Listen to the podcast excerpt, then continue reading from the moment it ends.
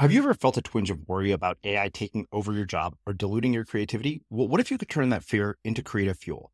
We've just published an amazing new ebook called The Four Keys to Success in an AI World. And this is more than just a guide, it's a deep exploration into the human skills that AI can't touch, the skills that are essential for standing out and thriving, no matter how much technology evolves. We're talking about real differentiators here like creativity, emotional intelligence, critical thinking, and much more. Inside, you'll find actionable insights and strategies to develop these skills, whether you're a creative person, a business person, or just simply someone who loves personal development.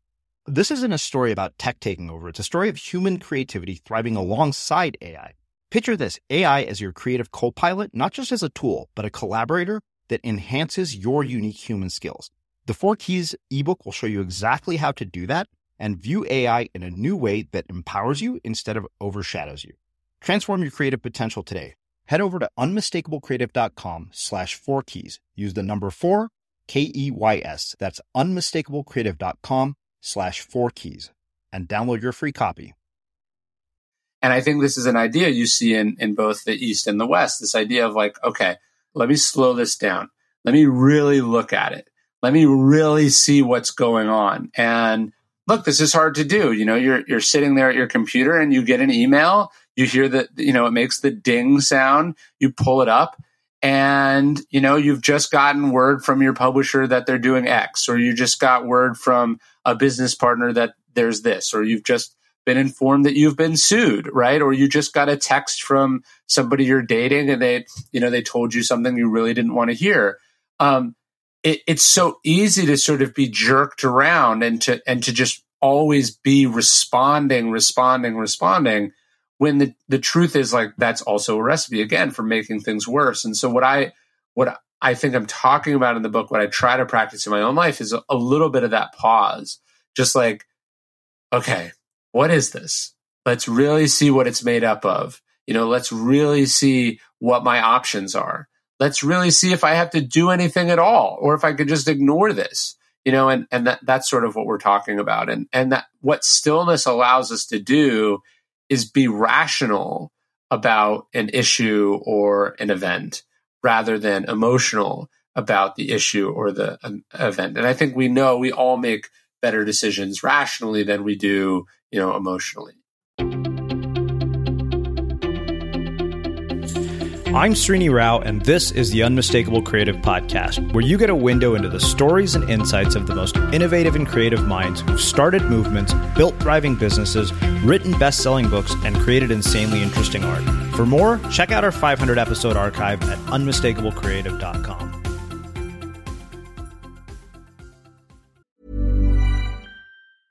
Hiring for your small business? If you're not looking for professionals on LinkedIn, you're looking in the wrong place. That's like looking for your car keys in a fish tank. LinkedIn helps you hire professionals you can't find anywhere else, even those who aren't actively searching for a new job but might be open to the perfect role. In a given month, over 70% of LinkedIn users don't even visit other leading job sites. So start looking in the right place. With LinkedIn, you can hire professionals like a professional. Post your free job on linkedin.com slash people today.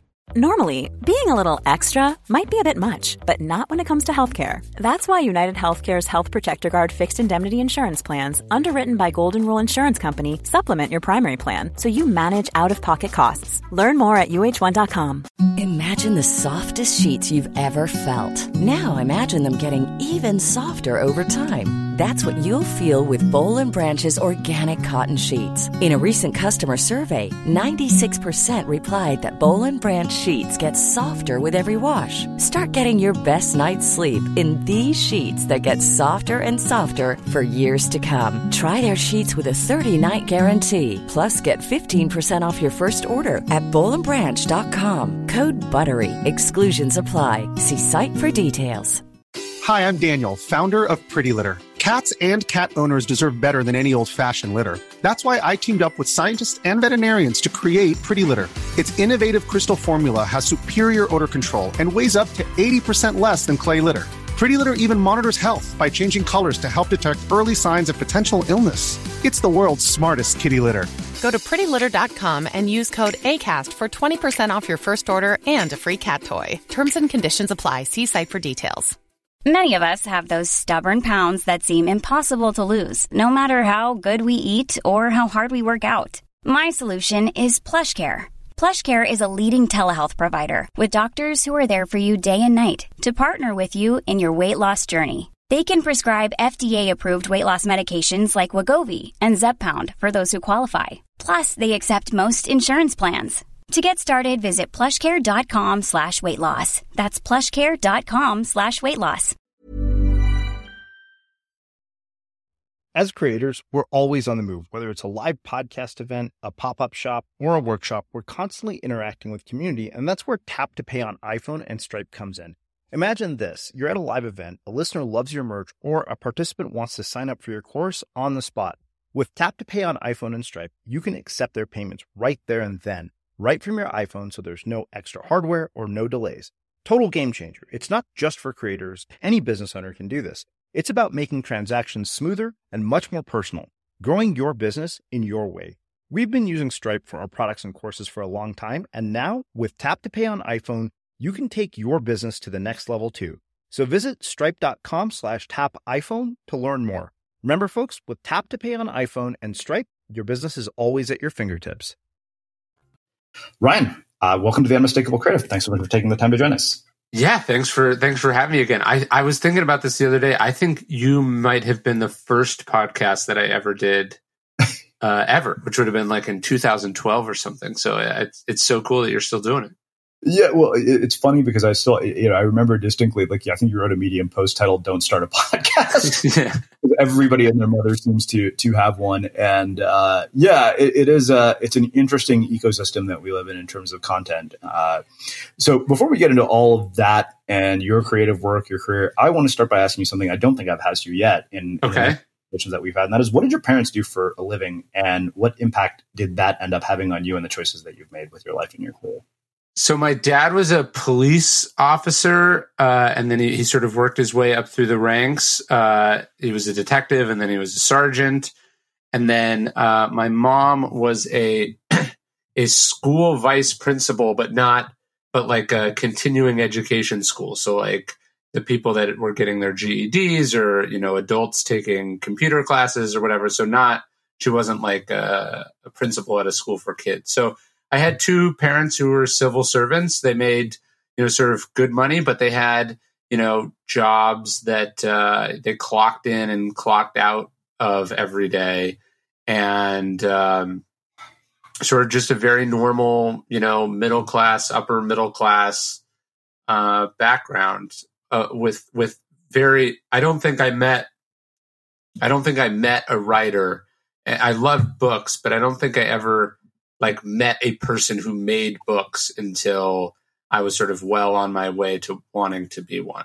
Mm, So your dad being a cop, one of the things I wondered, and I think I asked somebody this the other day who actually coincidentally told me that their their father was a cop. What did uh, your dad being a police officer teach you about diversity, tolerance, um, you know, biases, and the kinds of things that police officers I think deal with on a daily basis? And what do you think public misperceptions are about people who work in law enforcement? Yeah, that's a good question. Um, so my dad uh, had uh, a bunch of interesting jobs. He he ran. Uh, he worked in hate crimes for a while.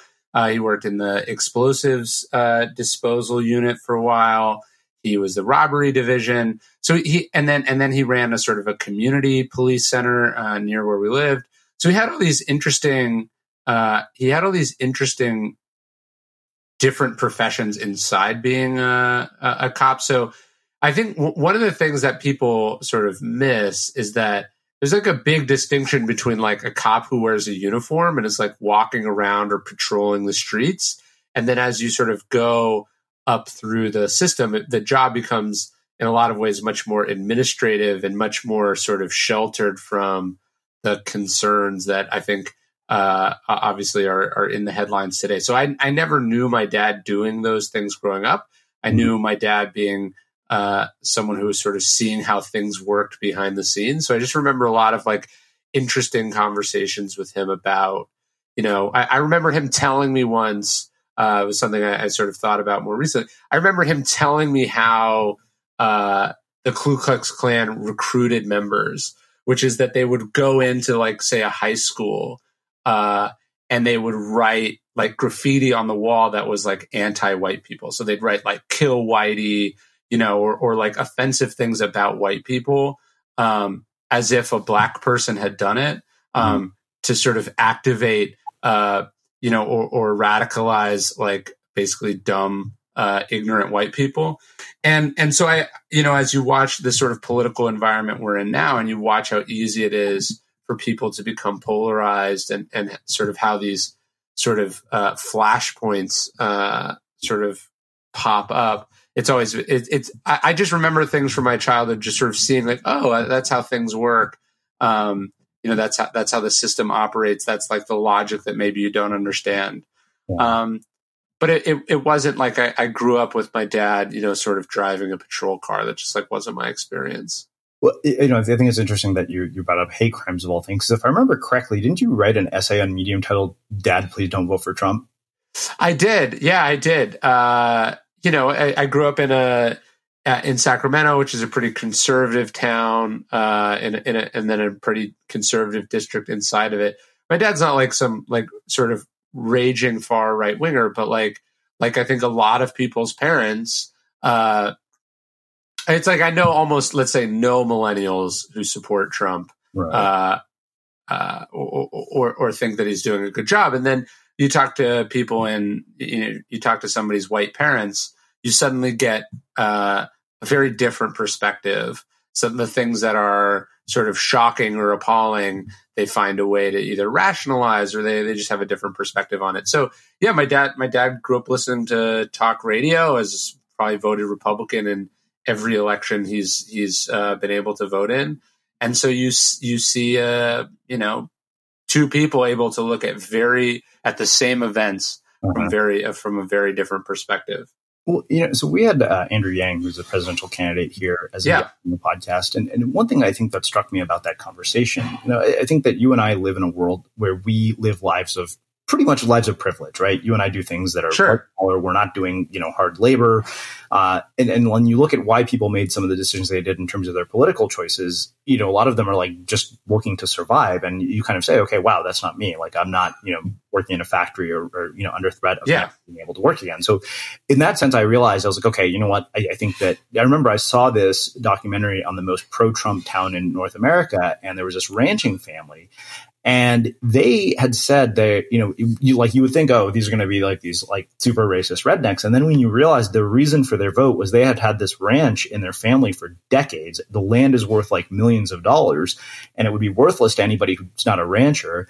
And at the same time, they said basically if you know Trump didn't get elected, they would lose this land that basically they had lived off of for generations. Um, and you realize you're like, wow, that wasn't you know like a matter of spite or hate or anything. It was literally a matter of, of survival for them. Yeah, no, and look, I, I live out. Uh, I have a place out in the country outside Austin. Austin is a pretty liberal city, but the where where my where my ranch is is, is certainly certainly not. It's it's pretty red country. Mm-hmm. Um, and yeah, you realize that it's just much more complicated than the sort of uh, you know that, that can fit in a you know a a 280 character tweet, um, which is what I was trying to do in that piece. I wasn't trying to shame my dad. I was just trying to actually sort of reflect back to him a lot of the lessons that I learned growing up. I think, I think to me, that's the most disappointing part of, of, um, the sort of the white educated, um, you know, upper middle class Trump support is, is not, uh, not is is the ability to rationalize um, and justify sort of behaviors or language or ideas mm-hmm. that I remember them and my teachers and the politicians that they supported, you know, expressing as being particularly abhorrent. You know what I mean? Like, uh, uh, if if I had been friends with a kid whose dad was on his third marriage and regularly cheated on his wife with porn stars, you know, my parents would have been like, "Don't, don't go over to that guy's house." Yeah. Uh, you know, and then so for them to turn around and be like, oh, you know, he's a good Christian. It's just it's nonsense. Yeah. Um, well, so but, you know, the other thing I, have wondered, and you, I've not gotten to talk to you in, in, you know quite some time, probably actually, believe it or not, since this election took place. Um, and I, you know, I'd always thought to myself, you know, like Confessions of a Media Manipulator, like is so much more relevant now uh, Sadly, yes, was then, and, and, like you look at in so many ways, like I recognize the things in your own playbook happening, you know, directly from the guy who is in the White House. Because like sometimes I yeah. wonder if half the crazy shit he's saying is literally just to get media coverage. Because you know, I, I remember it's like okay, it the, you know when you saw those initial talking points it was like wow these drowned out literally every other person you know in the campaign like i literally didn't know who ted cruz was until like midway through 2016. Um, and, and, I thought, yeah, myself, this is. I remember I made a joke about it on Facebook. I said, you know, uh, you know, Roger Stone is is basically Donald Trump's Ryan Holiday. And so, like, I wonder now that you, you know, looking at the ki- kinds of ideas in that book in the wake of, of this election and the media landscape now, like, how do you think about all this stuff? Like, what is your view on it? Yeah, look, I wrote that book precisely because I was seeing at much lower levels and in much less significant uh, circumstances a lot of the same sort of behaviors working. I saw how easy it was to sort of create fake outrage. I saw how easy it was to sort of hijack the news cycle. I saw how people who who sort of had nothing to lose or had no shame could do a really good job of getting all sorts of attention. And I wrote that book largely as a means of of sort of communicating like, hey, this is uh, not good, and people need to understand how this works. And it, it's it was disappointing. It was disappointing to see the media reaction to that book, which was to largely sort of dismiss me or or to say that I was some sort of singular bad actor or whatever. Um, and to sort of not do anything about the problems that I was highlighting in that book. Mm-hmm. Um, and so, so look, I, it's not that I feel guilty about it because I feel like I, what my job was with with that book was to sort of show in a very unflinching manner like exactly what was going on in the way that like a computer hacker might sort of break into a uh, you know some some security system and then show how that worked.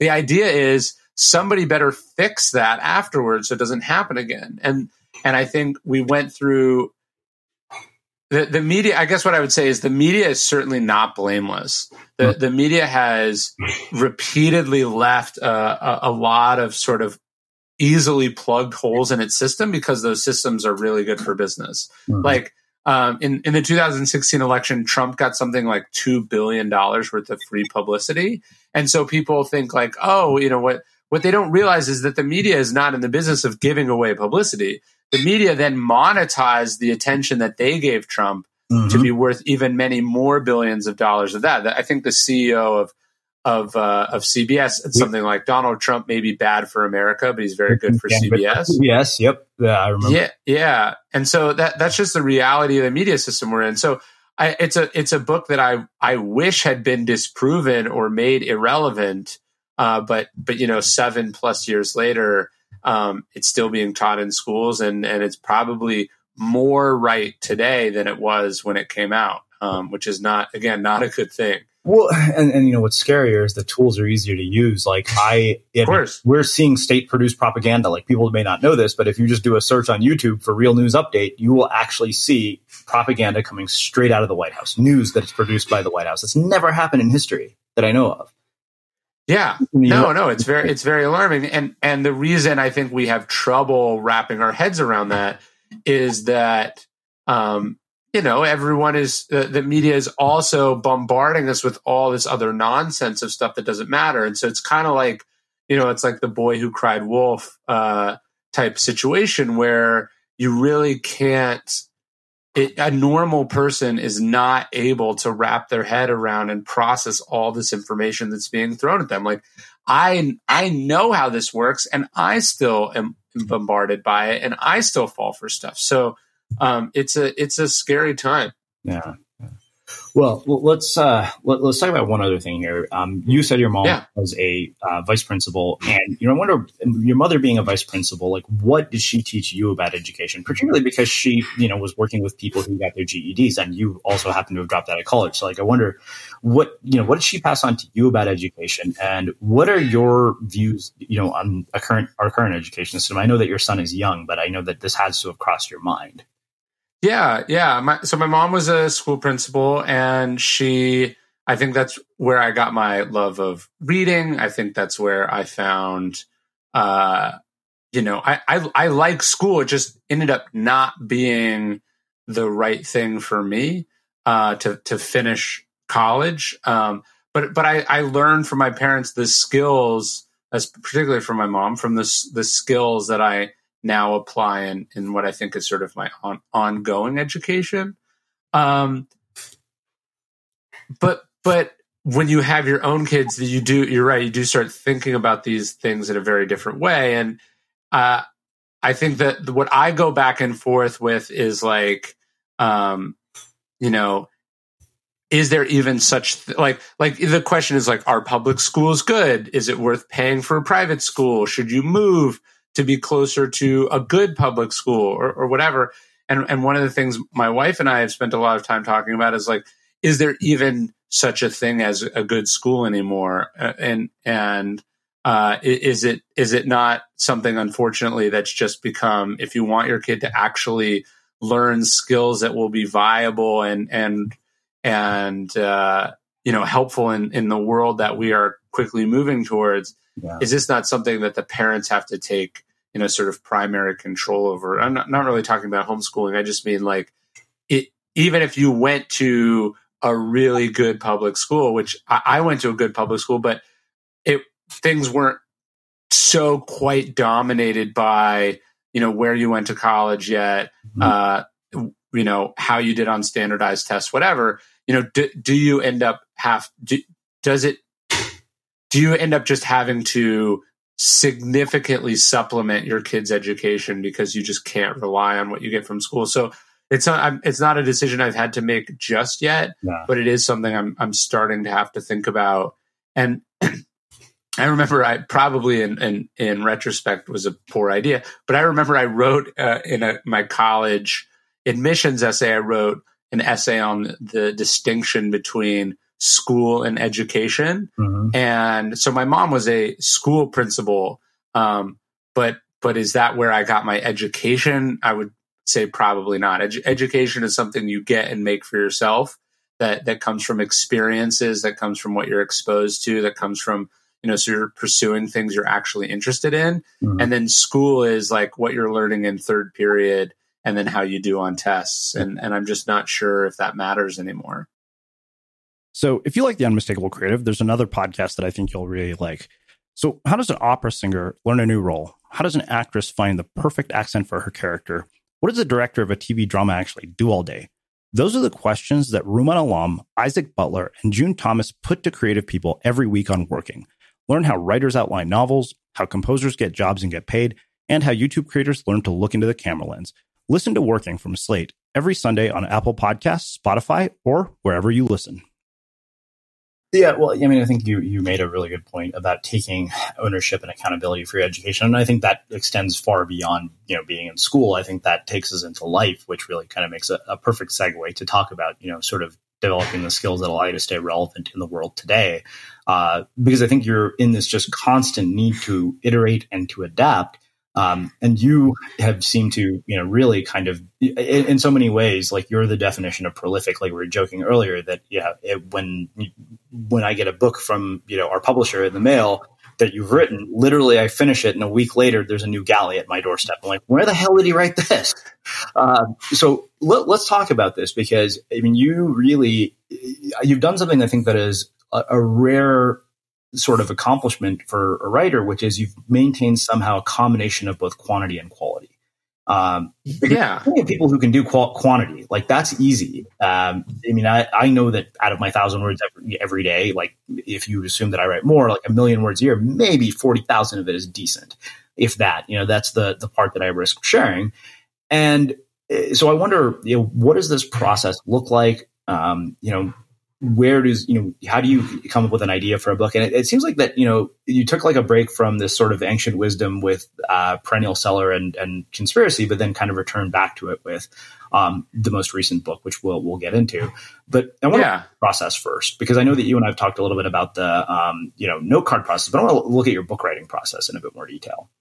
So I think one of the things I, I definitely took from both my parents is that whatever you do, it's a job, right? And the job requires you to show up and work on a daily basis. And I think that's something you wouldn't think would distinguish you from other writers, but it's true. Like I talk to a lot of writers and they're sort of like, oh, I don't know what I'm going to do next. And it's like, you don't know what you want to do next. I'm already halfway done with what I'm doing next. Mm-hmm. Uh, and, and so I think there's a lot of fat in people's process. Yeah. Um, when I talk to them, you know, it's sort of like, oh, you know, in three weeks I'm going to take a vac. I'm, you know, in three weeks I'm going to take uh, a month to just go write, and then I'm going to come back with a book. And I'm like, imagine anyone else doing a job that way. That's just not how. Uh, uh, no, you you work every day. Uh-huh. Um, and so that's it. I think like I don't think there's some magical secret to my prolificness. Like, look, stillness is the key comes out in October. I finished it. I finished like what is more or less the rough the the the, the published edition. I mean, obviously, as you know, there's lots of yeah. sort of editing and refining and whatever, but like it was accepted by the publisher, which is like the the the big hurdle you have to get over. It's also right. when they give you, you know, your second check, which is very important. Yes. But it was accepted in December of 2018, uh, right? I, I sold it in I think January of 2017 or maybe December of 2017. So it took about a year to get to like the rough draft. And then there was another, uh, you know, six months or so of editing and refining. But like, as soon as I finished it, I started thinking about what I wanted to write next. And then I, I sold that. And then I started working on that. And then I've taken breaks and had to go back and, you know, whatever. But the, the point is like, I not like when um when when this book comes out in October, I'm like halfway done, uh, or more than halfway done with with what is the next book, which was which is easier to write in some respects than than some of my other ones. Mm. And then I I'm I'm going out in a couple weeks with the proposal for the book I want to do after that. And the the point is like I'm not I'm not a writer to not be, spend my time writing. Like the whole the the joy and the privilege and the luck of the job for me is getting paid to write things uh-huh. and to have the freedom to write and publish the things I want to write. Yeah. So I'm always going to be doing that. I'm not going to be, you know, doing long pauses of me not doing that. It's like it, it, if you asked an NBA player if they wanted to, to you know, play more, they'd be like, "Yeah, of course. That's what I, I that's what I'm put on the planet to do." Yeah. Well, it's funny, you know, you were talking about this because I knew, you know, when I finished the the audience of one book, I was like, oh, I don't have a contract for a third book. My friend's like, what are you going to yeah. do? And I said, I'm going to get up and I'm going to write. And you know, and as my friend, we have one of my contract he's like, look, he's like, what got you that book deal in the first place is that you self published. You're no longer under contract. If you want to write books, just keep writing books. So I did. Uh, yeah. And, you know, I was like, okay, this proposal is taking a long time to be accepted. It's gone through a thousand iterations, but I still have the luxury and the freedom to self publish. I want to write, so I'm going to write. But more so than just wanting to put a book out, I wanted to make sure that I didn't lose the momentum that I had spent two years building. Totally. I knew that if I didn't, if I let that go. And so in this process of trying to get a proposal done for a third book with a publisher, I've ended up writing two self published books. Uh, oh, interesting. Yeah, and, and, you know, it's kind of because you know the thing is that like I, I realized is like, oh, okay, well, I don't right now have the luxury of a contract in which you know I'm guaranteed that I'm going to get paid to write a next book. But sure. I was like, okay, you know what? I need to not let that be a deterrent from following through on the process that has gotten me to this point in the first place. Yeah, that's right. And and I think as a writer, you also want to be moving. Maybe the phrase for it is sort of like escape velocity, like like, so I did Trust Me, I'm Lying in 2012, and then I did my growth hacking book a little bit after that. Then I wrote The Obstacle is the Way. Um, and, and each one of those books was a little bit bigger than the one before it. And then, then I got straight to work on Ego is the Enemy, and then I did Daily Stoic. The, the point was, every, it's like, even if I'm not publishing new books, mm-hmm. um, my, my backlist is being discovered and gone through by each subsequent new fan. Yeah. And so now here I am at, at, at, when this new book comes out, I have this, you know, and you talk about this in your writing, you want to accumulate an audience who's looking forward to what you do. And so that's where that momentum is really important. It's like, I read, and I, I sometimes I talk to these, these authors because they want to hire my firm. It's like, they're like, Hey, I did a book in, you know, 2011 and it sold 200,000 copies, which is, you know, a lot, a, a very big success for a book. And then they're like, and now in 2019, I want to do a follow up. And it's like, those people forgot that you exist. I mean, that's so long ago. Yeah. And they are, those people are not looking out for the, you're, you're starting from scratch again. Oh. And I think that's sort of part of my philosophy, which is that you want to keep publishing, you want to maintain the momentum there's a there's a line um, I, I, heard from the guys at Summit Series. Um, they were telling me they were like, you know, you rest at the end, not in the middle, mm-hmm. and I I think that's a, a really that that's sort of part and parcel of my writing philosophy, which is like, yeah, it's not like I'll sleep when I'm dead, but it's right. like now's my window, uh-huh. and I'm gonna and, and people are reading what I'm writing, and and I have a proven track record I'm not going to fritter that away by you know uh, messing around with stuff. Oh yeah, I mean, I, I, think in ten years of running the podcast, we've taken a break. Like we take a break in December, and during that time, we publish you know our best of episodes just so we can start out January. And you know, anytime somebody asks me about this, I always use the example of Friends. You know, I said, look, NBC put Friends on the air for ten years, and every Thursday night, you knew at eight o'clock that if you turn on your TV, you were going to get Friends and Seinfeld. Now, if the writers decided, you know, we're only going to write episodes when we're in the mood, they would never build an audience. I was like, you don't want your content to be an interruption. You want it to be a habit. Yeah, I think that's right. And that's why even, and, and I like what you do with your thousand words a day. Like I'm also always writing articles. And I mean, I do, I do two daily emails for two different sites that I have, the daily sto- or dailystoic.com and dailydad.com. I'm I'm always making stuff because the more stuff you're making, the more people can discover what you're doing. The the the better your chances of of uh, of, of creating something that really resonates with people. And then I also think like, look, like when you look at stand up comedians, what are they talking about? They're talking about getting stage time. They're talking about how you get better the more reps that you take. And so I think it's a weird thing with writers where um, they they aren't doing like one of the reasons I think writers don't get better is that they're not publishing enough, and so they're not getting feedback and and and, practice time at the craft, and and so I'm I'm very cognizant of that as well. Well, let's do this. Uh, we've been talking about a, a, bunch of different subjects, but I think all of which are tangentially related to, well, you know, really where we're headed, and, and that is this idea of, of, you know, stillness is the key. Where, you know, what prompted this book of, of all the ones that you could work on next? So usually my books start with like a quote or a story or just something that sticks with me, and it, it's enough that I write it down or I put it on a note card or I just I just think about it and then what I start to do is accumulate um, a, a, pattern. I, I, start to notice this this pattern everywhere, and there's uh, I, that's that's just what happened with this book. Uh, I, I found a quote, and it was the quote is uh, Tao, uh, Tao is in, in the emptiness. Emptiness is in the fast of the mind. Mm. And, and that quote just, uh, it just stuck with me. The, the idea of emptiness being a good thing the idea of clearing the mind uh, is is obviously a, a, a, sort of a Buddhist idea, um, and and I was interested in that because I'd written all these books about Stoicism, and and then I, as I was rereading the Stoics and just sort of going about what I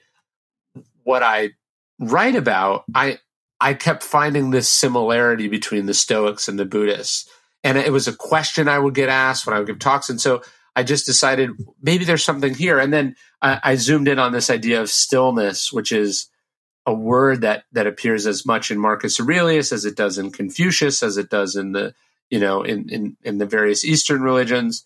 And so it's it's noticing a pattern. And to me, it, note a pattern that a book has to be a reflection of a pattern. You're noticing something and you have a unique angle on it and you're communicating that pattern to a larger audience. And, and that's what I think the obstacle is the way is. That's what ego is the enemy is. And stillness is the key just comes from that same tradition for me. Yeah. it, it's funny because I, I you know, I, I, started working on this new self-published book called Make More Art, and I, I, recognize right now that I was like, oh, wait a minute, like this is. I feel like every book that I work on is also based on some pattern that I've seen, and usually uh, it almost often also comes from something else I've noticed in, in something else that I was working on, or it emerged yes. from a previous book somehow. Yeah, I would say each one of my books is like a chapter is is a, it is an expanded version of a chapter in one of my previous books. Mm. And and so yeah, like when you remove ego, stillness is something that that emerges. You know, it's impossible to figure out how to get over obstacles if your if your mind is, you know, running a mile a minute. You need to sort of slow things down and see them clearer. And so this book, which I sort of see as this as a sort of a final book in a trilogy. It goes obstacles away, it goes the enemy, and then stillness is the key. Um, the the the book is just you're so much of writing. I feel like is just sort of receiving. This sounds a little woo, woo, just kind of like receiving what's what's being sent to you. I don't know if it's by the universe or Steven Pressfield would say it's by the muses. Maybe a religious person would say it's sent from God. Uh, to me, I think it's just the the the truths kind of emerge from the material and you're just uh, the writer is a is a receptacle that is that is capturing it. And and so my that's what my books are. I, I notice a pattern. I, I i notice an idea i write it down. And as i am going through and doing this i'm accumulating more and more examples of that insight.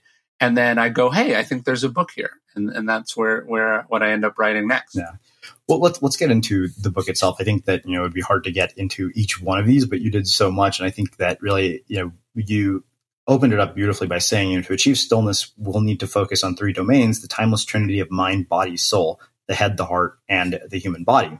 And you know, in the first chapter, you talk about becoming present, and this is probably my favorite quote from that. You said, you know, each of us will in our own lives face crisis. The stakes may be lower than, and, and when you say that, you're referring to the Cuban Missile Crisis, which I know you wrote about but to us, they will matter. A business on the brink of collapse, an acrimonious divorce, a decision about the future of our career, a moment where the whole game depends on us. These situations will call upon our mental resources. An emotional, reactive response and unthinking, half baked response will not cut it. Uh, so, how do you develop the capacity to not have a reactive response? Yeah, I mean, look, I think one of the things I learned from the Stoics is this idea of like, look, you can always make things worse. And then our sort of first job is just to not do that right? Um, it, so if if we can go like hey look i'm not going to overreact. I'm not going to emotionally respond. I'm not going to just you know i'm not just going to be driven by instincts or fears or aversions. I'm going to be really conscious of, of each and every action that i take and i think this is an idea you see in in both the east and the west this idea of like okay let me slow th- let me slow this down let me really look at it let me really see what's going on. And look, this is hard to do. You know, you're you're sitting there at your computer and you get an email, you hear that, you know, it makes the ding sound, you pull it up, and you know, you've just gotten word from your publisher that they're doing X, or you just got word from a business partner that there's this, or you've just been informed that you've been sued, right? Or you just got a text from somebody you're dating and they, you know, they told you something you really didn't want to hear. Um, it, it's so easy to sort of be jerked around and to and to just always be responding, responding, responding. When the the truth is like that's also a recipe again for making things worse. And so what I what I think I'm talking about in the book, what I try to practice in my own life is a, a little bit of that pause, just like, okay, what is this? Let's really see what it's made up of. You know, let's really see what my options are let's really see if I have to do anything at all or if I could just ignore this. You know, and, and that, that's sort of what we're talking about. And and that what stillness allows us to do is be rational about an issue or an event mm-hmm. rather than emotional about the issue or the um, event. And I think we know we all make better decisions rationally than we do, you know, emotionally. Selling a little or a lot? Shopify helps you do your thing however you cha-ching. Shopify is the global commerce platform that helps you sell at every stage of your business. From the launch your online shop stage to the first real life store stage, all the way to the did we just hit a million orders stage. Shopify's there to help you grow. Shopify helps you turn browsers into buyers with the internet's best converting checkout. 36% better on average compared to other leading commerce platforms because businesses that grow grow with Shopify. Get a $1 per month trial period at shopify.com/work. shopify.com/work. Ryan Reynolds here from Mint Mobile. With the price of just about everything going up during inflation, we thought we'd bring our prices down. So to help us, we brought in a reverse auctioneer, which is apparently a thing. Mint Mobile unlimited premium wireless. Have to get 30, 30, bit to get 30, bit to get 20, 20, 20, bit to get 20, 20, bit to get 15, 15, 15, 15 just 15 bucks a month. So, Give it a try at mintmobile.com slash switch. $45 upfront for 3 months plus taxes and fees. Promo rate for new customers for limited time. Unlimited more than 40 gigabytes per month slows. Full terms at mintmobile.com. Millions of people have lost weight with personalized plans from Noom, like Evan, who can't stand salads and still lost 50 pounds. Salads, generally, for most people, are the easy button, right? For me, that wasn't an option. I never really was a salad guy. That's just not who I am. But Noom worked for me. Get your personalized plan today at Noom.com. Real Noom user compensated to provide their story. In four weeks, the typical Noom user can expect to lose one to two pounds per week. Individual results may vary. Quality sleep is essential. That's why the Sleep Number Smart Bed is designed for your ever evolving sleep needs. Need a bed that's firmer or softer on either side? Helps you sleep at a comfortable temperature? Sleep Number Smart Beds let you individualize your comfort so you sleep better together. JD Power ranks Sleep Number number 1 in customer satisfaction with mattresses purchased in-store. And now save 40% on the Sleep Number limited edition Smart Bed for a limited time. For JD Power 2023 award information, visit jdpower.com/awards. Only at Sleep Number stores or sleepnumber.com. Hey there, it's Michele Norris. I'm host of a podcast called Your Mama's Kitchen. When I travel, I'm usually looking for a way to find a taste of home when I'm not at home. And one of the things I love to do when I am at home is entertain. And Airbnb allows me to do that. When I was in California recently, I rented a house that had a great kitchen. And when we were sitting around the table, we we're all thinking, we're in someone else's house. Someone could be in all of our homes as well. If you have a home, but you're not always at home, you have an Airbnb. Your home might be worth more than you think. Find out how much at airbnb.com/slash host. A lot can happen in the next three years. Like a chatbot may be your new best friend. But what won't change? Needing health insurance. United Healthcare Tri Term Medical Plans are available for these changing times. Underwritten by Golden Rule Insurance Company, they offer budget friendly, flexible coverage for people who are in between jobs or missed open enrollment. The plans last nearly three years in some states, with access to a nationwide network of doctors and hospitals. So, for whatever tomorrow brings, United Healthcare Tri Term Medical Plans may be for you. Learn more at uh1.com.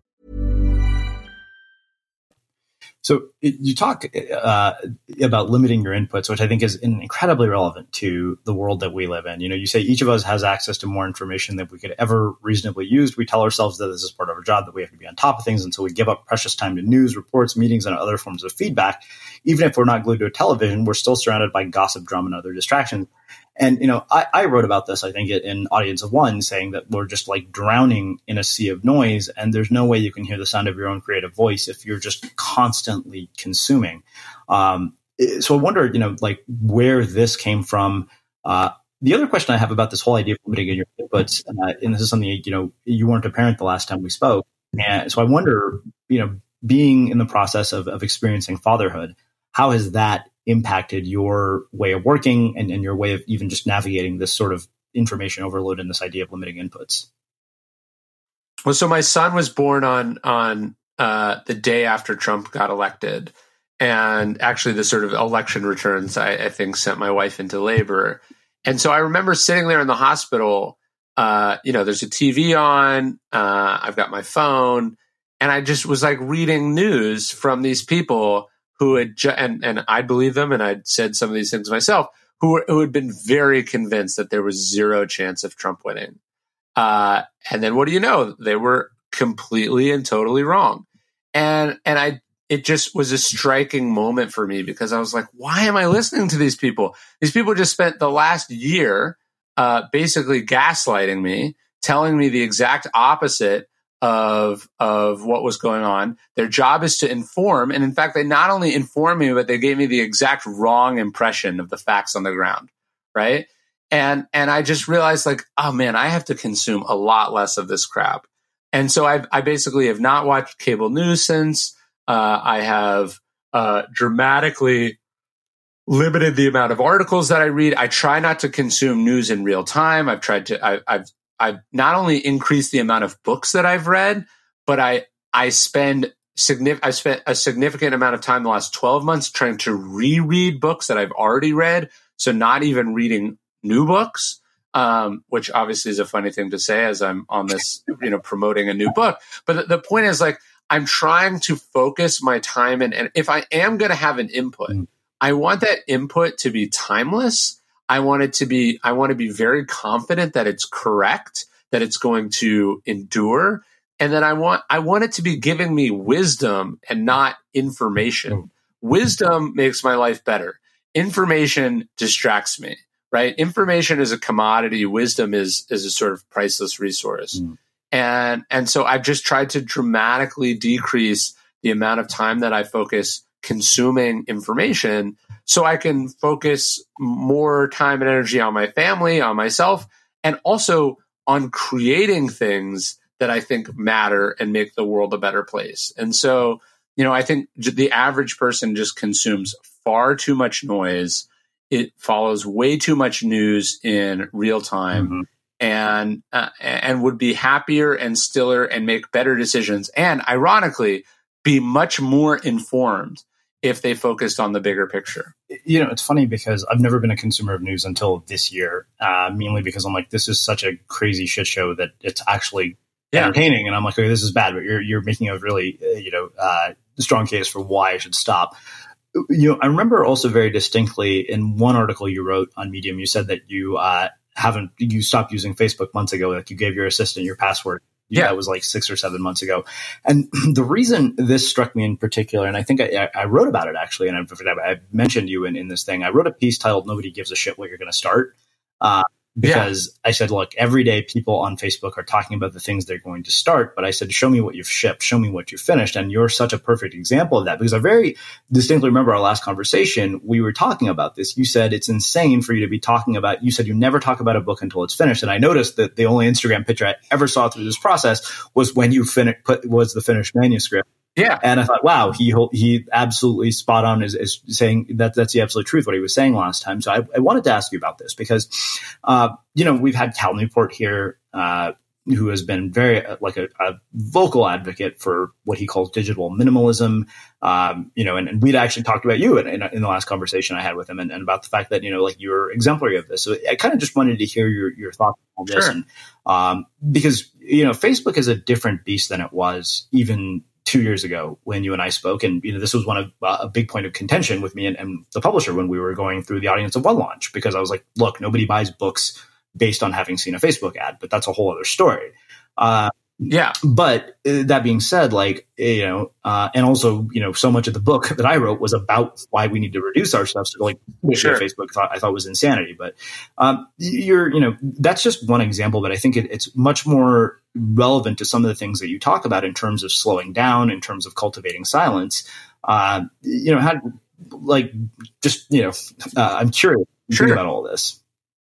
No, no, look, uh, so uh, for for Daily Stoic, we do these challenges periodically. We do uh, the, we've done a 30 day challenge and a 10 day challenge and a 21 day challenge. They've been really awesome. And in January, like I think the second or third day, the challenge was about a sort of a new year, new you idea. And one of the challenges is you had to quit a bad habit. And I don't have a ton of bad habits. I don't drink. I don't smoke. Uh, you know, I eat well. And so I was like, okay, I'm going to quit Facebook. This is something that I don't have control over. Like I check it more than I should, more than I want to, and it doesn't really contribute to my happiness. Mm-hmm. Now, the, and and that's what I did. I, I quit in January, and I really have not checked it since. I have a I have a sort of a burner account that I use because we have a, a Facebook group for Daily Stoic, uh, but it doesn't have any friends. Uh, it's just basically using Facebook as a message board. Uh, there's no scrolling, no whatever, but the downside of, of quitting has been like, look, I don't, I, I used to like seeing your thousand words a day on Facebook and, and I would see it on a regular basis and it was there. And I would see other things, you know, friends that I, that I hadn't connected with in a while, or, you know, I, I someone I know would post something funny or I'd see a good news story or I'd, you know, hear about something that would work its way into one of my books. It's it's not to say Facebook is not without value because it certainly is, and I, and I don't know if I'd be here where I am in my career without mm-hmm. it. But what I found was that it was causing me more pain than pleasure. Like it was something I was powerless over. That was one.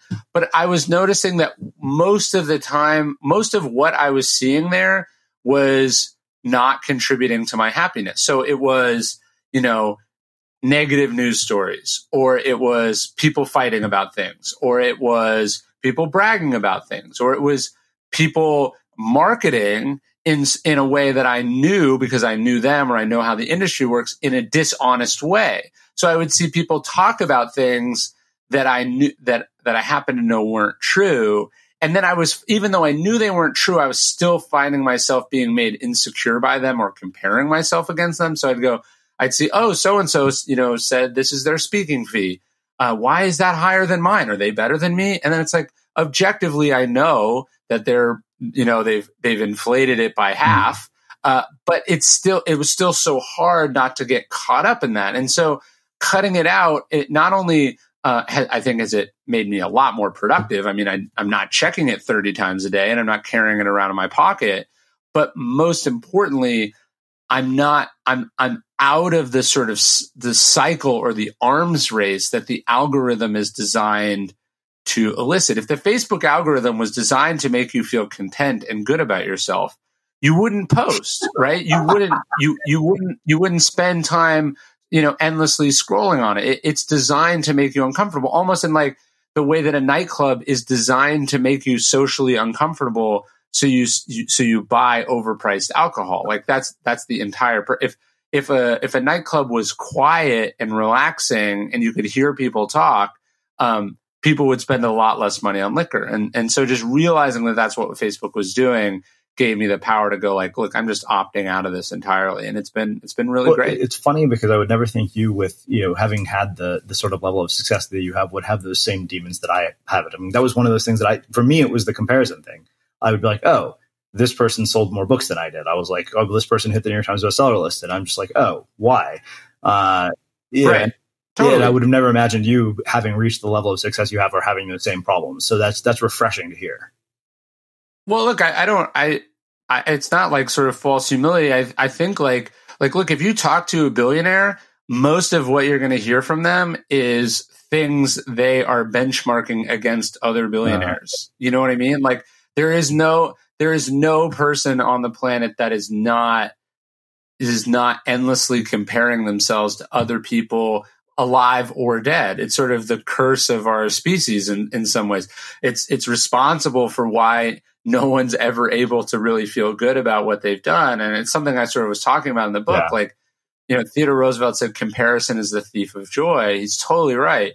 Um, the idea of of having enough, knowing what knowing how to be content with what you have and, and what you've done is is really important and it's really hard when there are brilliant engineers designing products designed to exploit that feedback loop and so i think that's one of the reasons that sort of opting out of these platforms is important the other is just like look like uh, twitter doesn't do that to me twitter doesn't make me compare it myself to other people I just see people spend way too much time on it. And then you go, how are you not prolific? It's because you're working for Twitter for free, you know, six hours a yeah, day. Yeah.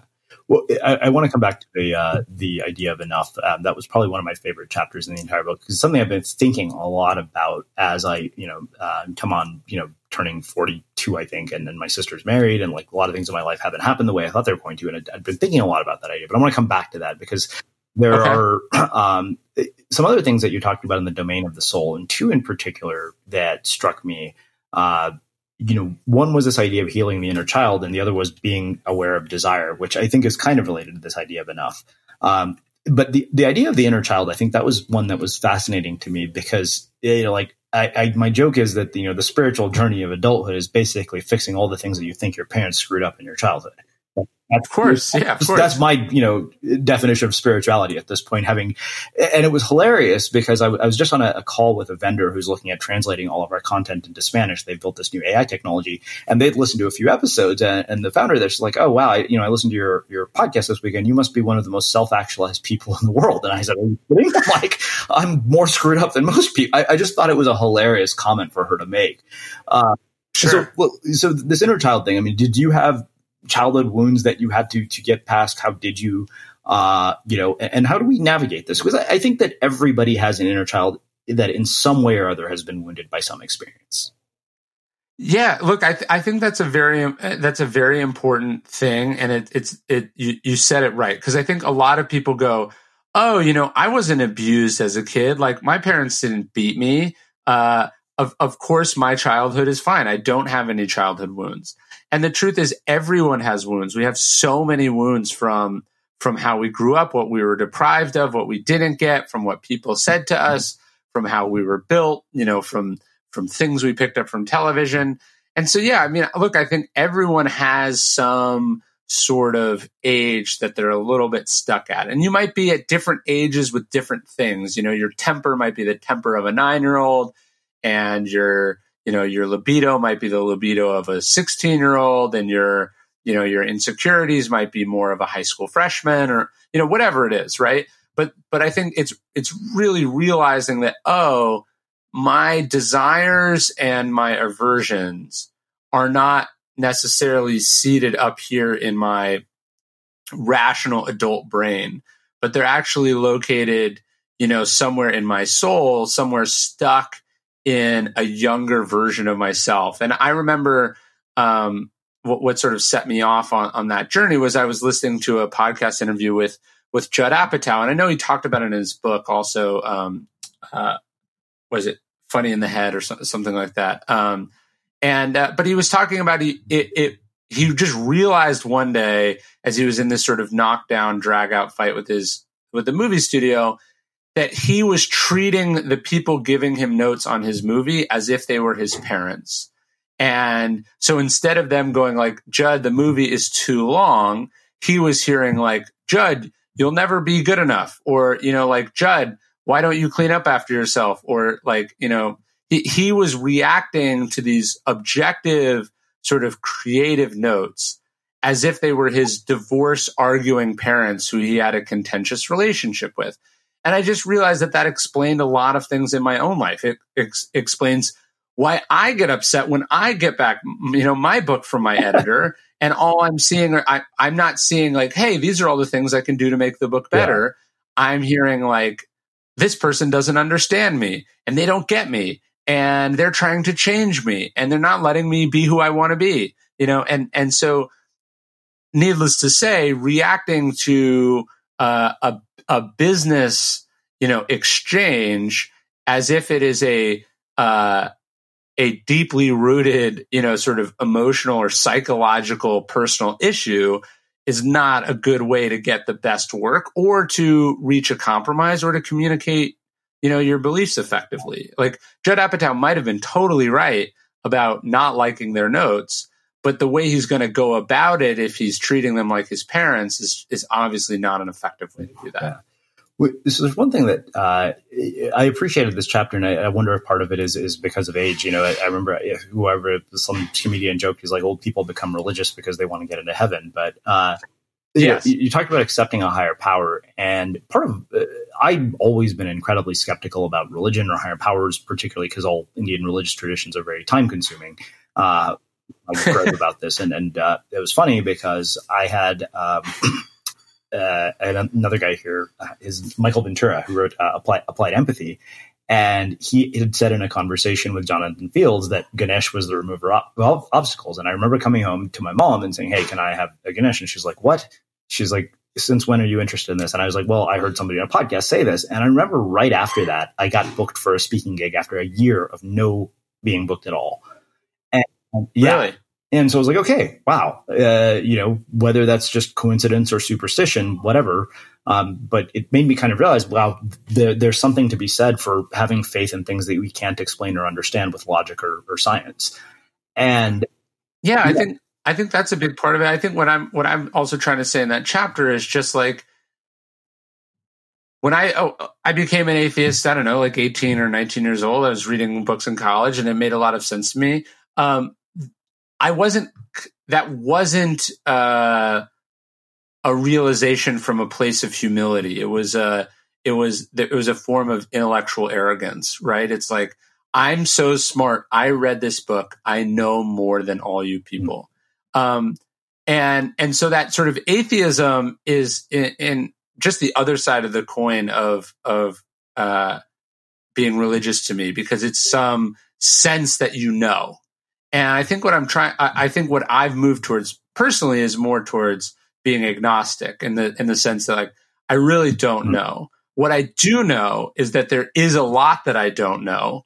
And I know that a lot of people I admire and respect have the capacity for faith or religious belief. And I know that that you know 99% of what happens in the world is outside my control. So this idea of higher power um, is still something that I wrestle with, but it's it certainly moved me closer towards some semblance of intellectual humil- intellectual and spiritual humility, and just kind of I don't want to say resignation, but just a you know a sense that like look like I'm not in the driver's seat here, and I think that's probably what you were taking from that that thing. You're like, oh, it's not speaking gigs aren't necessarily I put in the work, I get the results, which is how we want the world to be and how it can feel sometimes. But the truth is, uh, a lot of it is random. A lot of it is outside of our control. A lot of it is complete luck. And, and if we can see and sense that, we're, we're gonna, we're gonna have an easier time of things, yeah. I think and take things less personally, both well, good and bad. I think there's almost a sense of arrogance in the people who are unwilling to acknowledge the role that luck plays in their accomplishments. Like I, I'm very like it was damn lucky that of all the essays that my editor at Penguin could have found when she was perusing Medium that day was mine, and that's the one she chose. Like there are a thousand other posts on there, eh, you know, maybe more, not way more now, and like that yeah. was dumb luck. That you know had nothing to do with my skill. No, that's that's totally right. And look, you're you're lucky to have been born mm-hmm. now mm-hmm. and not a hundred years ago when you couldn't have published on yeah. Medium. Uh, and and so yeah, there's so much uh, goes into everything that goes right. It, eh, that the more you study it and the more you think about it, the harder it is to give yourself credit for it. Well, let's. Speaking of accomplishment, I think you know the idea on this chapter of enough was probably one the, the one that resonated with me the most because I think it's something I've been thinking a lot about, uh, particularly because I've just packed up an apartment and thrown a bunch of stuff into storage. Um, and you know, I don't know why this conversation seems to be like echoed. We have somebody, we had somebody on the podcast talking about optimizing our lives for enough, and I think the thing that you said here is most people never learn their accomplishments will ultimately fail to fully provide the relief and happiness to that we tell ourselves they will. Or they come to understand this only after so much time and so many relationships and moments of inner peace were sacrificed on the altar achievement. And you say that you will never feel okay by way of external accomplishments. Enough comes from inside. It comes from stepping off the train from seeing what you already have what you've always had. And i think that struck me in one way because um, you are you know somebody who has accomplished so you know a lot of what you've accomplished most people don't do in a lifetime. And so i wonder when you have those two dichotomies at work you know how do you think about this for the person who looks at you and says wow ryan has done so much more than i have well it's it's interesting and i think sort of humbling and and revealing right? So it's like um yes i've i've, I've sold uh very good amount of books. I've i've gotten to publish books that i've, I've wanted to write They've had influence in circles that I couldn't have imagined. Uh, I, I, get to do the profession that I dreamed about doing that that literally millions of other people would kill to have the opportunity to do. Um, so in some respects, you might think like, oh, you know, he wakes up and, and all he feels is, is that it's it's awesome and that he's amazing and that he's achieved all this. of course, nobody does that, right? All all you think about is like the breaks that you didn't get, or how other people have sold more, uh, or or how you know there's some next level that you're trying to get to. And so, to me, what I think, what I take from that, it, you can take two things from that. One, you can go, so okay, I don't feel good because I haven't broken into that next level. So I just have to keep going. I'm almost there but you know, if I sell another, if if I can get a book that sells a million copies, then I'll finally have all the money that I want. I'll have all the audience that I want. I'll have more influence that I know what to do with. Then I'll feel good. Then my parents will be proud of me, and all will be well. And and that's what a lot of people do, right? They accomplish, you know, they they make it to first base, they hit a single, and they go, "Oh, that was great." but like hitting a home run, that's what it is. Then they hit a home run and then they go, ah, it's a grand slam. That's what it is. No, it's hitting a grand slam in a World Series, right? Uh, oh, it's it's signing the biggest contract in baseball, right? Like so you can see how that that uh, belief drives a lot of accomplishment, right? Because instead of ever being happy, um, they they keep going, right? And if, look, this is good for humanity in the sense that like if Elon Musk wasn't driven, he would have stopped at PayPal, and we wouldn't have Tesla, and we wouldn't have SpaceX, and blah blah blah. Um, if if every senator was happy being senator, no one would ever become president, right? Um, so it is good in the aggregate, but on the individual level, the truth is that it's a lie, right? Like the idea that it's just that it's just on the other side of that hill that your happiness will finally be given to you. That's the whole problem. Because the truth is, you can't fix an internal problem with an external accomplishment. There is no level where you feel good. I'm not saying like nobody should do anything and that it's awesome to be poor and that, you know, nobody should try. I'm just saying that like there's no amount of accomplishment that's going to make you feel great about yourself. You're always going to have these doubts. And so if you want to work on that, you have to you have to step off the train a little bit and realize, "Oh, it's not that that's not worth going towards. Uh, it's not that it's not cool to be president. It's that being president isn't fundamentally going to address the spiritual or emotional problems that I have. I have to do that quietly by myself. Uh, and and and so the good news is that it's it's accessible to everyone. Not everyone can be president, but everyone can feel content and good if they they sort of stop and do the work. And and I'm not saying I've done it. I'm just saying that I'm working on it. So let's get into the idea of body. I think this was particularly important, uh, you know, in the wake of so much of what we've seen in the last year. I mean, I think that there's no question that our digital devices and, and the way we use technology has led to a whole host of mental health issues, like you know, rises in anxiety, depression, all sorts of stuff. Um, you know, I mean, building a routine, all that stuff. We've talked about a lot of that stuff before on the, on the podcast. Um, but I think that there are a couple of things here that really struck me. One was this whole idea of getting rid of your stuff, and I, I saw yeah. how freeing it was to get rid of my stuff, even when, you know, like literally even books, which I absolutely love. I'm like, wow, this room feels a lot quieter without all these damn books in here. Uh, there was something you said that I think was really interesting. You said we don't need to get rid of all of our possessions, but we should constantly question what we own, why we own it, and whether we could do without. And I love that. And at the same time, I thought to myself, well, yeah, if I'm a retailer, I'd be like, no, I don't want you to tell people this. You know, uh, right. So, so I wonder and I know that you know I learned this I think in the last year as I started just paring down things and I, my commitment became you know what I am going to basically buy the nicest stuff I can buy but I'm going to have a lot less of it. So I went from like to 20 shirts yeah. in my wardrobe to like six from my favorite shirt maker proper cloth. And my sister was like well shouldn't you get some sweaters? And I was like no. I was like I don't need anything else. I have that it's like six shirts and a pair of jeans. That was my whole wardrobe. I don't have to do laundry. I don't have to do right. anything. It's fantastic. Uh, and at the same time, like, you know, consumption is what keeps the economy going. Yeah, of course. Yeah, no, it's it, again, look, it, the, the the belief that things will make us happy is good for society. It's an insidious lie for individuals, and so it's something my wife and I talk about a lot. We we are, you know, trying to always be getting rid of stuff that we don't need. We're trying to pare down our needs, and then even the stuff that you keep, you know, can you? There, there's this great sort of Zen parable about a, a monk who has this cup, and he would say to himself over and over again, "The cup is already broken. The cup is already broken." And then when the cup breaks, okay, he already knew that it was broken. You know, it, it wasn't, it, it, didn't change its status in his mind because he already understood that it was, you know, sort of fragile from the beginning. And, and that's something that I work on too. Like I have lots of books. I just try to remind myself that the value of the books is what they've put mm-hmm. in me. Uh, it's not what's, it's not my notes in the pages. And I love my house.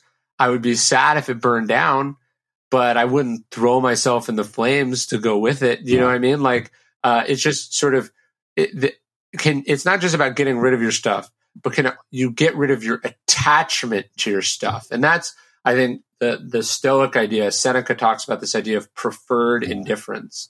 He's saying, like, look, it's better to be tall than short.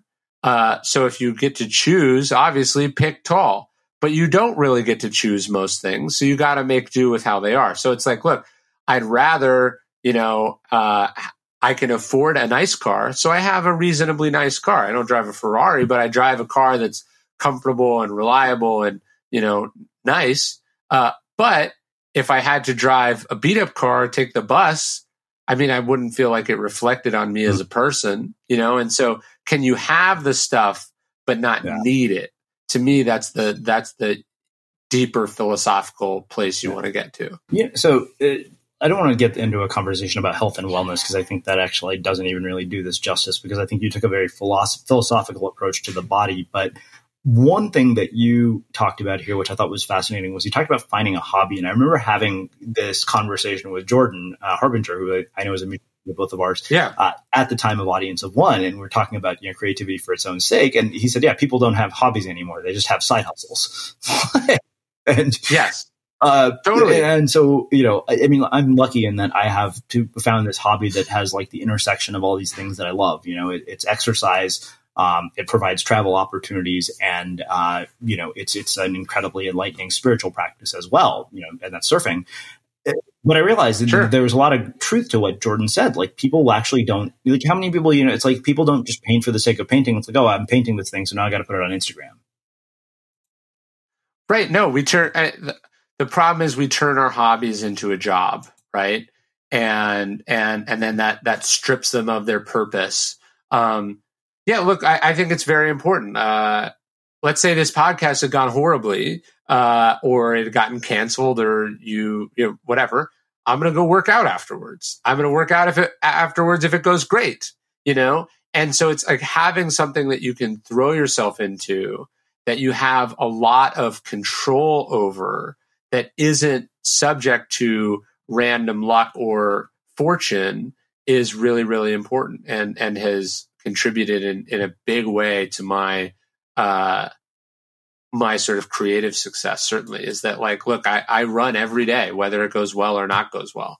Um and and you want to you want to cultivate those those hobbies. Um in the second world war winston churchill picked uh, the end of the first world war uh, winston churchill mm-hmm. picked up painting. And he said, like having a hobby is the the most important thing for a busy public person because you need some outlet for the frustrations and feelings that you have, and uh, and and you've got to cultivate those things, or you're going to go well, it's insane. funny George W. Bush did the exact same thing after he retired after he was done with his presidency. Yeah, and he got that from Churchill. Someone said, "Hey, you know. Churchill painted." Yeah, and, and maybe he would have made better decisions in office had he been painting yeah. uh, painting while he was while he was in office. Well, I think that then there's you know one last piece I think which I, I really appreciated. You know, you talked about this idea of be wearing you know being aware of escapism. And you said, you know, the problem is that you can't flee despair. You can't escape with your body problems that exist in your mind and your soul. You can't run away from your choices. You can only fix them with better choices. And, and I remember that particularly because I remember there was a period of time where I was lonely where I was living. And every weekend I was like, oh, you know, the one thing I know I can do is I can get up to the mountain. And if I'm going, you know, 30 miles an hour down a mountain on a snowboard, about everything. Yeah, and sure. at, at, moments, I wondered, I'm like, am I treating this as a hobby or is it becoming a form of escapism? Like I really started to so I wanted sure. to um, kind of, you know, that that is a way of sort of setting this up and teeing it up for you in terms of okay, explain this whole idea of escapism to us. Well, look, I, I think travel is a sort of great example of that. And it has been, you know, all the way back to the, the ancient world. People are unhappy where they are because of their marriage or choices that they've made or the life that they're living or the job that they have.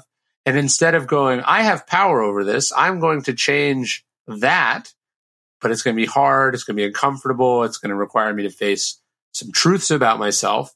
We say, ah, I need to travel to China, or I need to backpack through Europe, or I need to go to Hawaii for two weeks. And, and th- this is just, you know, uh, this is just window dressing. This doesn't solve the problem because uh, ironically, um, when you travel, you bring yourself along with you. You also bring, I don't think it's a coincidence, what we call baggage, right? You, you have emotional baggage and you have luggage. And, and so you know, eventually you come back to the same discomfort or you bring along the same bad habits with you.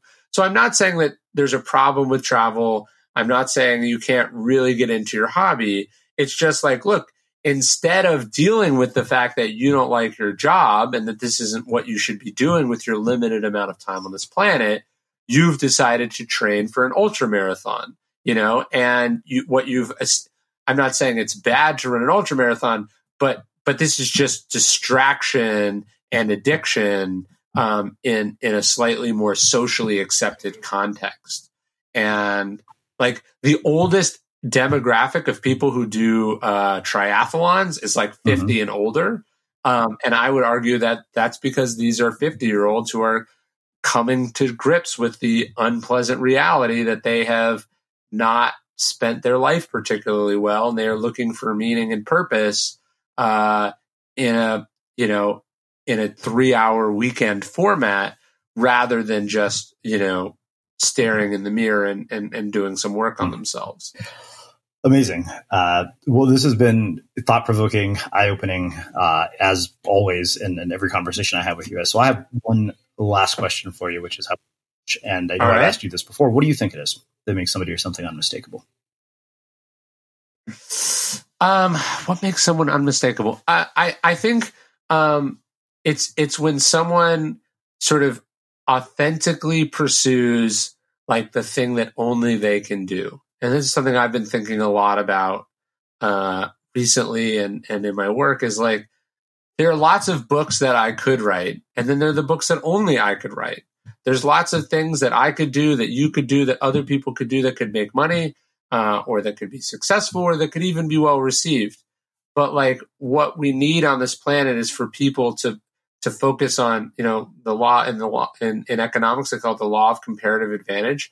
We need people to do the thing that only they can do, and this is what you you talk about in your book, like go where you have a monopoly, where you have no competition, where you're the only one doing it um, that by definition makes you unmistakable because you are uniquely yourself. And um, I think this is this is hard for people to do. It's hard for people who are talented at more than one thing, uh, particularly because they actually have a choice. Um, but but I, I think you know that we should be trying to do the work that we were put on this planet to do, not the work that if we don't do, uh, someone else will gladly do. Amazing. Well, I can't thank you enough for taking the time to join us. Um, come back to the podcast again for, you know, I think what is your fourth appearance uh, and share your story and your insights and your wisdom. Where can people find out more about you, your work, and uh, the new book? Yeah, so so thank you for all the all the support. I mean, uh, like I said, I think you were the first one to ever give me a chance, so I, appreciate all of it. And uh, if people want to hear more from me, they, you can get my books anywhere books are sold. You can check out my website at ryanholiday.net. And then if you want a, a, a, weekly or a daily morning meditation about stoicism, you can go to dailystoic.com slash email, which is uh, the, my favorite thing to write. And, and about 200,000 people get it every morning. So you're in company. Awesome. And for everybody listening, we'll wrap the show with that. Thank you for listening to this episode of the Unmistakable Creative Podcast. While you were listening, were there any moments you found fascinating, inspiring, instructive, maybe even heartwarming. Can you think of anyone, a friend or a family member who would appreciate this moment?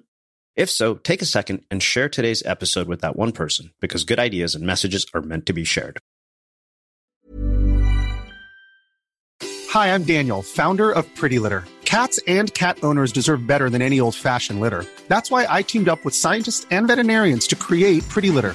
Its innovative crystal formula has superior odor control and weighs up to 80% less than clay litter.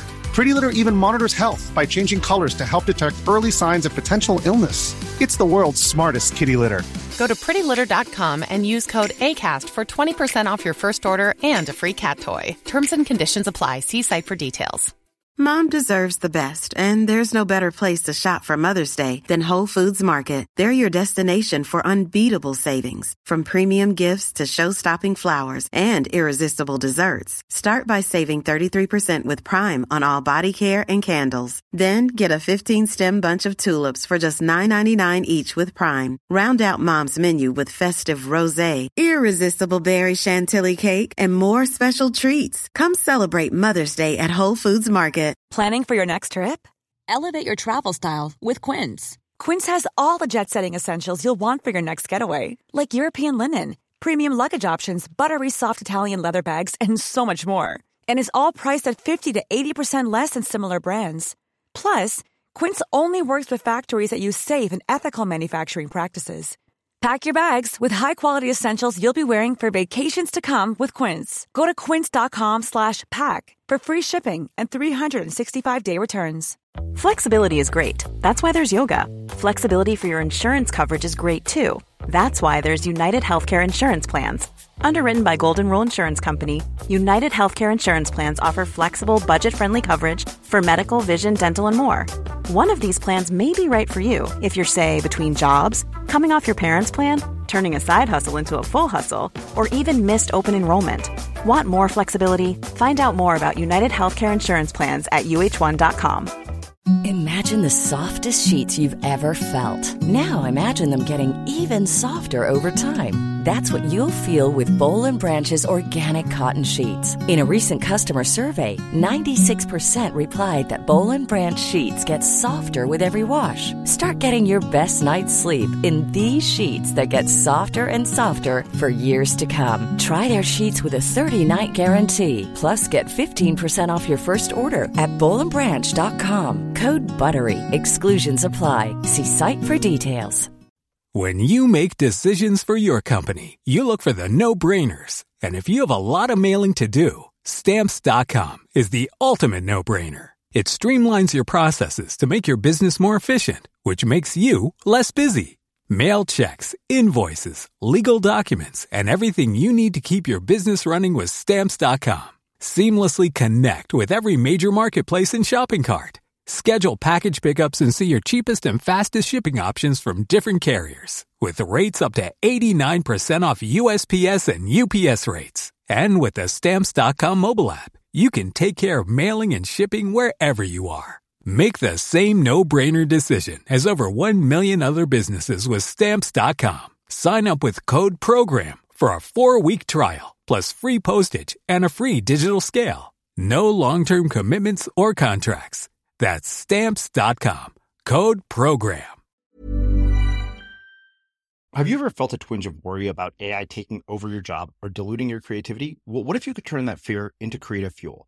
We've just published an amazing new ebook called The Four Keys to Success in an AI World. And this is more than just a guide, it's a deep exploration into the human skills that AI can't touch, the skills that are essential for standing out and thriving, no matter how much technology evolved. We're talking about real differentiators here like creativity, emotional intelligence, critical thinking, and much more.